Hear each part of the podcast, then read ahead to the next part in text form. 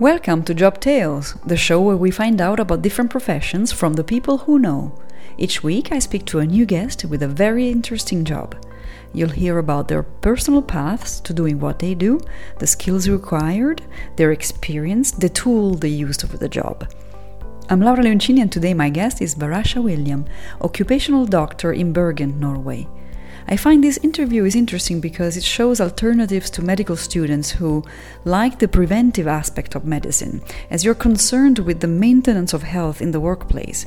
Also interesting is to step out of the hospital environment and to be in direct contact with professionals from various industries. So here's Varasha. Hi Varasha, welcome to my podcast. Thank you for having me. It's nice to meet you. Nice to meet you too, and great that a friend of ours, a common friend, put us in touch during the holidays. Yeah. So, as it happens, and I'm very happy because I haven't covered your occupation yet, so I'll be happy to hear about your job as an occupational doctor. Can you tell me more about it? So, occupational doctor means that I work with occupations, as the title says. It means that I go around to different workplaces and do health assessments and also risk assessments about the workplace, and also try to improve the work environment. That is like the main, well, the overall, work. Okay. And what kind of occupations do you include right now? So right now I do a lot of oil rigs, seafarers, but I also have hotel employees, factory workers, shopkeepers, people who work with animals. Yeah. Okay. So, yeah. And do you work for a company or like a hospital or who is your employer? And my employer is actually a private company, but we do have collaboration with the hospital department of occupational medicine. So it's, the company works with them as well. Okay. And we were talking about it before. This has been a few years in your job. What were you doing before?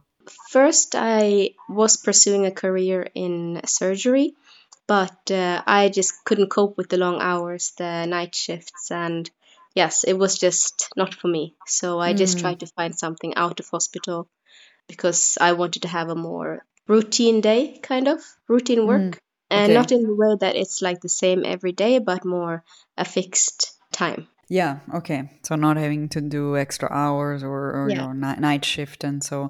Okay, so that's interesting because it's because I know that when you're a doctor, you know that there's a high risk that this is what you end up doing. You know, working at around the clock and then having a very unbalanced work life, basically. And so it's good to know that there are options out there for doctors. And which brings me to the next question. You have studied medicine at university, right? Yes, at the University of Bergen. Of Bergen, okay. And so you are, you did your, basic years of study and then the specialization, is that right? Yes, well, this is my specialization in occupational medicine. Okay. So I finished medical school in 2019, and then I did my internship, which is 1.5 years. And then I worked for a year just trying to figure out what I wanted to specialize in. And the internship was about general medicine, or was it? Yeah, it's 1 year where you rotate at different hospital wards. So you do internal medicine, surgery, psychiatry, and you also do general practitioner work in districts. Okay. Since you were younger, did you have this special attraction to medicine? No, not me. My mom did, but not me. Your mom, okay. My mom is a nurse, so she always liked working with people, and I grew up around hospitals because, she was working there, so I had this, and she had this thing that I would also like working with people. But I actually started doing engineering subjects, and then I did cybernetics before I quit that because I couldn't do the coding. And then I did a bachelor's degree in molecular biology, and I wanted to do marine biology because I love the ocean, the sea creatures and all that. Okay. And then, I just figured out I wanted to work with people instead of working in a laboratory. I'm more social, so it kind of got switched to medicine. Okay. So there was a switch based on some internal decision, and also a bit of your mom and or family pointing you. Yeah, because I realized that if I work in molecular biology, it's a lot of laboratory work, and I wanted to be more connected to people.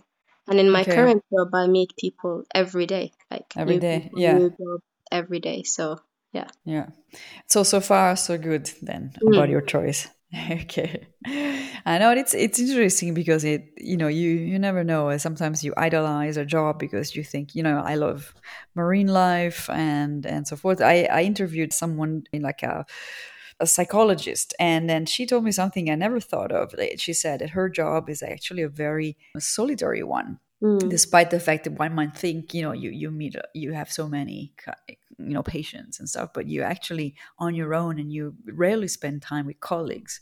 So if you're more of a social, want to have a sociable job, that might not be the one for you. So it's so that's interesting. So tell me a bit more about your passage from university years to where you're now. From university, yes, I did the internship, as I mentioned, and then I was going towards orthopedic surgery. Then the night shift hours were like 18 hours of work, and wow, it's really tiring. And now, as an occupational doctor, I realized, or I learned, that only 10% of night shift workers actually manage to work that way long term. So I'm the group of people who are not cut out for night shift work, and I'm happy to acknowledge that. And I'm also happy that there are people who are cut out for it, and they are welcome to do it.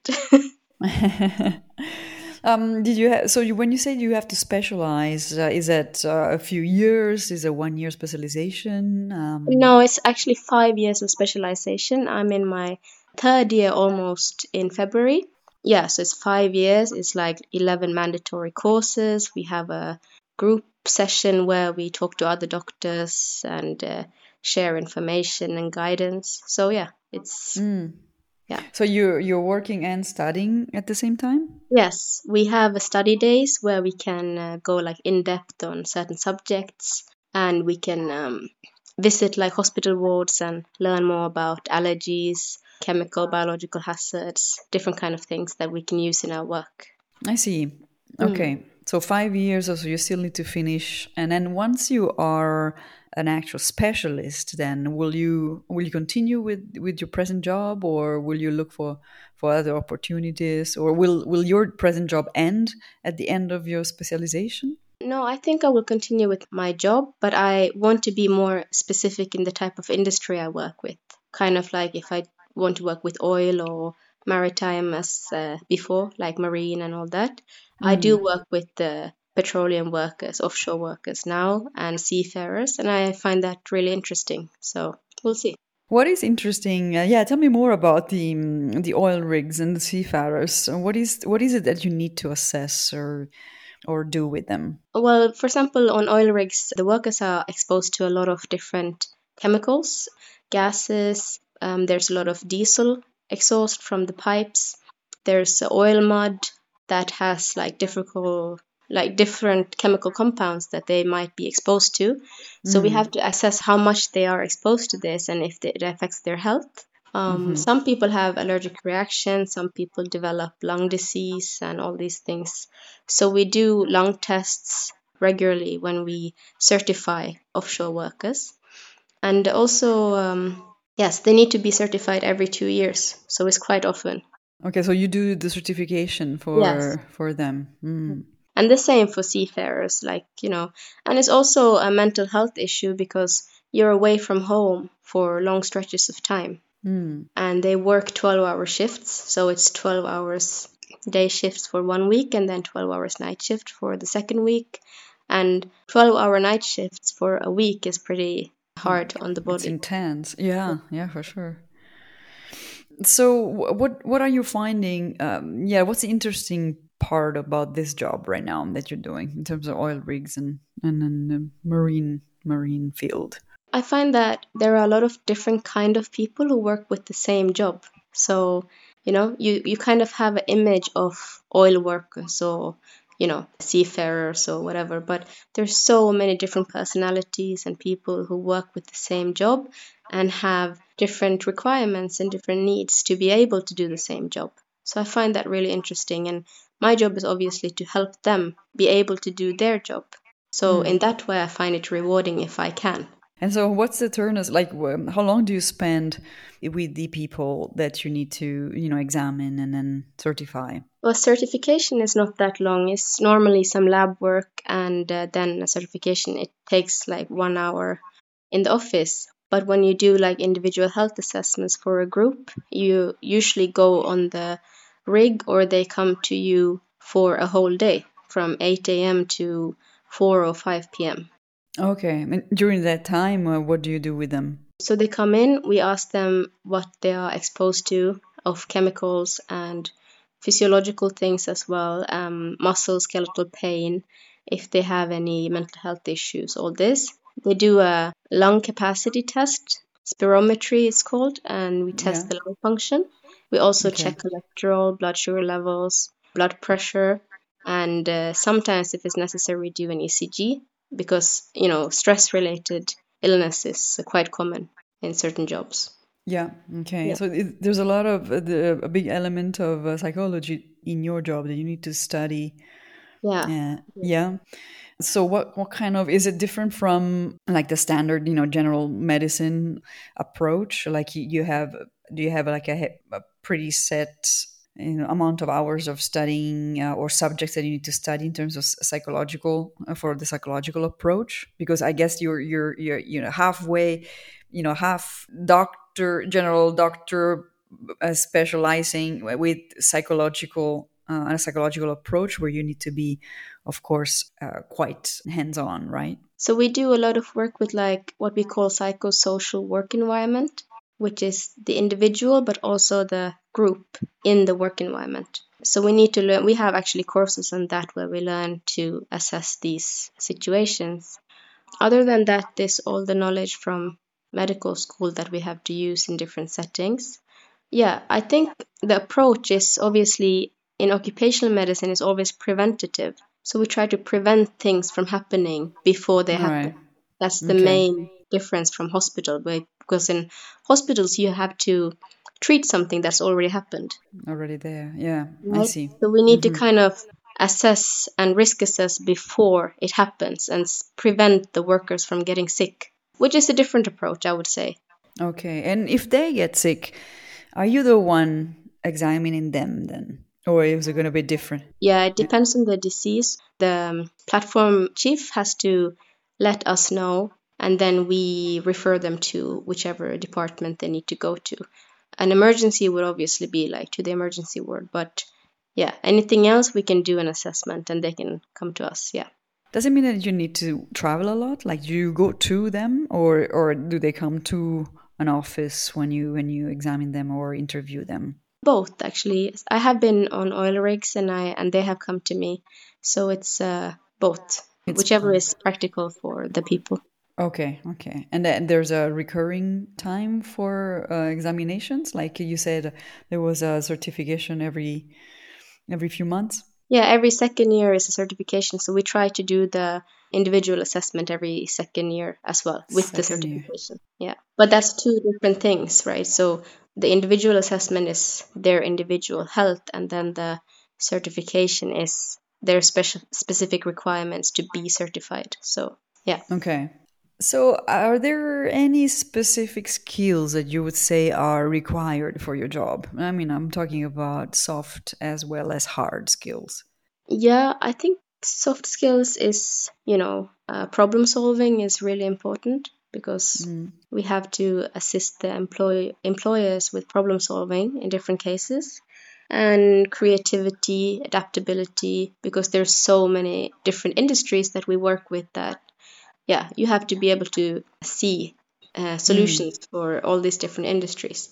And obviously as a doctor, communication skills are key to having a successful relationship with your patients and, you know, the trust and all that, which helps giving them the best treatment possible. Yeah, I see. Now going back to the variety of your, of the fields that you need to treat, then you need to address to. When you're speaking about healthcare workers or also hotels, service and hotels, like have you had that experience yet, or has it been yes. mainly? Yeah. No, yes, I have. Healthcare workers. I work with a lot of night shift workers, ironically. Yeah, because I do a lot of information meetings for night shift workers because they have a lot of risks that they might not be aware of. Night shift workers have a higher risk of breast cancer, prostate cancer, obesity, diabetes, and other things. Yes, and obviously pregnant people shouldn't be working night shifts because it disrupts the rhythm and might disrupt the baby, baby's development. So yes, I try to inform night shift workers about these things so that they can take care of themselves, and also the employers can know about these things as well. In regards to hotels, that's also, shift work and 24-hour service and these kind of things. So it's similar. Is there any lesson you've learned so far, about your job going forward? Well, I think the main lesson I've learned is that I thought the people in the highest position would know the most about the job. About the workplace, but I realize now that you have to have a combination of both employers and employees, and also your own observation to validate the information that you get from both groups to have an overall accurate picture of the workplace. Because the employers, they see the bigger picture and the process, the logistics of an operation, and the workers, they see their daily chores and their daily challenges at the workplace. So I always thought that it was best to go to the boss, but it's not always the case. So would you say that there are open options for young people that want to enter this line of work? Like, is there a lot of competition, or is there enough space for everyone? There is not a lot of competition because it's a very unknown field, I would say. When I started this job, a lot of my previous colleagues, they thought I was going into this boring office job. That's what they thought it was. And I was just checking. Yeah. And I was just checking like healthy workers. There's like, what's the point of that? Right. Because it's just a health assessment. It's nothing wrong with them. We're just preventing things to happen in the future. Right. But I see now that because of like the work overload for young doctors and doctors in general at hospitals, more and more people are looking for a more balanced, work-life schedule. And I think jobs like this would be more attractive in the future. And of course, there is a need for occupational doctors and occupational health workers in general. So, yeah. Are there not enough today occupational doctors? No, I don't really think there is, because there's so many. If you think about how many people are working in a country, right? You have enough people to assess all of them and assess the workplace and make sure the work environment is healthy and good. I don't think there's enough, but but they do teach about the occupational medicine in medical school in Bergen for most of the semesters, like small parts. So I have hope that there will be more. Could you do a bit of a shortcut on the occupational medicine? Like, do you have to go through the whole, the entire curriculum for medicine, like general medicine, in order to then be specialized? Or can you go straight into the occupational medicine? You have to do medical school and the internship before you can do a specialization anyway. But then again, my colleagues, my team is not only doctors, it's nurses, physical therapists, health and safety advisors. Like, there's so many different ways of working with occupational health. I see. Okay. Yeah, you don't have to be necessarily just a doctor. Yeah. No. Physiotherapist. So and, yeah. Okay. You were talking about you wanted to have more balance and having less hours of work. Is there any compromise you think there you still need to be prepared to make for your job? Well, it depends on like how much you engage in your job. For me, because I have a passion for working with these night shift workers because of my own experiences and my mom working a lot of night shift when I was younger, I do sacrifice like some evenings to go and have these information meetings in the night. I mean, not in the night, but late evening, because that's when the night shift workers go to work. So that's one thing. And another kind of, I wouldn't say sacrifice, but it's like a compromise is, you know, you have to kind of be the bad guy sometimes for an individual because you're thinking about a group.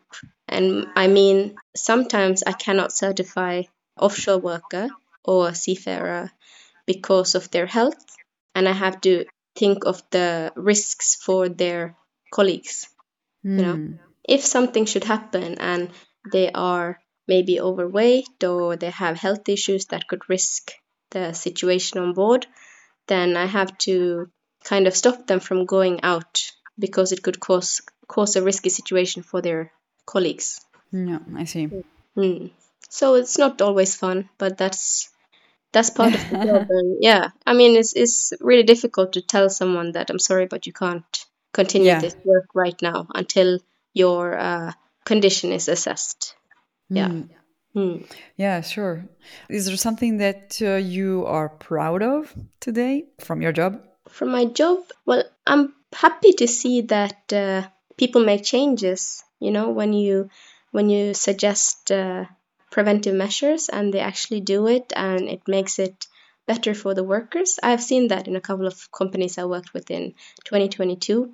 And then when you go back to them in 2023, I saw like they've actually got better working shoes and they got preventive, you know, the protective gear. And yeah, so it kind of makes me maybe not proud because it's not my thing, but I did suggest it. And so it makes me happy that they, you know, follow through with the suggestions. And on the flip side of the coin, is there something that you don't find or you don't find happiness or that you find more difficult? Yeah, well, that's the thing about, you know, sometimes you're not able to help everyone stay in their jobs. And that's always a bit sad. Some people end up working in jobs that they are literally allergic to, you know. Yeah. A baker who is allergic to flour, imagine. Yeah. Right. Yeah, and then you have to kind of, they have to do reschooling and find a new career. And yeah, so that's difficult to say, to tell them that, but we try to help them as well as we can. And are there any other industries that you're looking at to cover in your profession? You know, you talked about oil and gas, factories, and night shift workers in the healthcare system. Is there anything else that you would like to explore in the future? My cousin is a teacher, and she tells me a lot of stories. So I would really like to talk to teachers because I think that they are going through some really tough times right now and might need to, you know, the stress that they're experiencing might need some tools to manage those emotions and the stress that, you know, teaching right now. Yeah. I see. Well, then I hope that you will do that in the near future. And yeah, thank you. And I wish you all the best for the rest of your specialization. It's very interesting indeed. And I hope that it has sparked some interest in some of our listeners for future jobs, opportunities. And take good care. And hopefully I'll meet you soon. Yes. Thank you so much. That was Varasha William, Occupational Director in Bergen. I invite you to write me a comment or a rating on your favorite podcast player. Otherwise, see you next week for a new episode of Job Tales.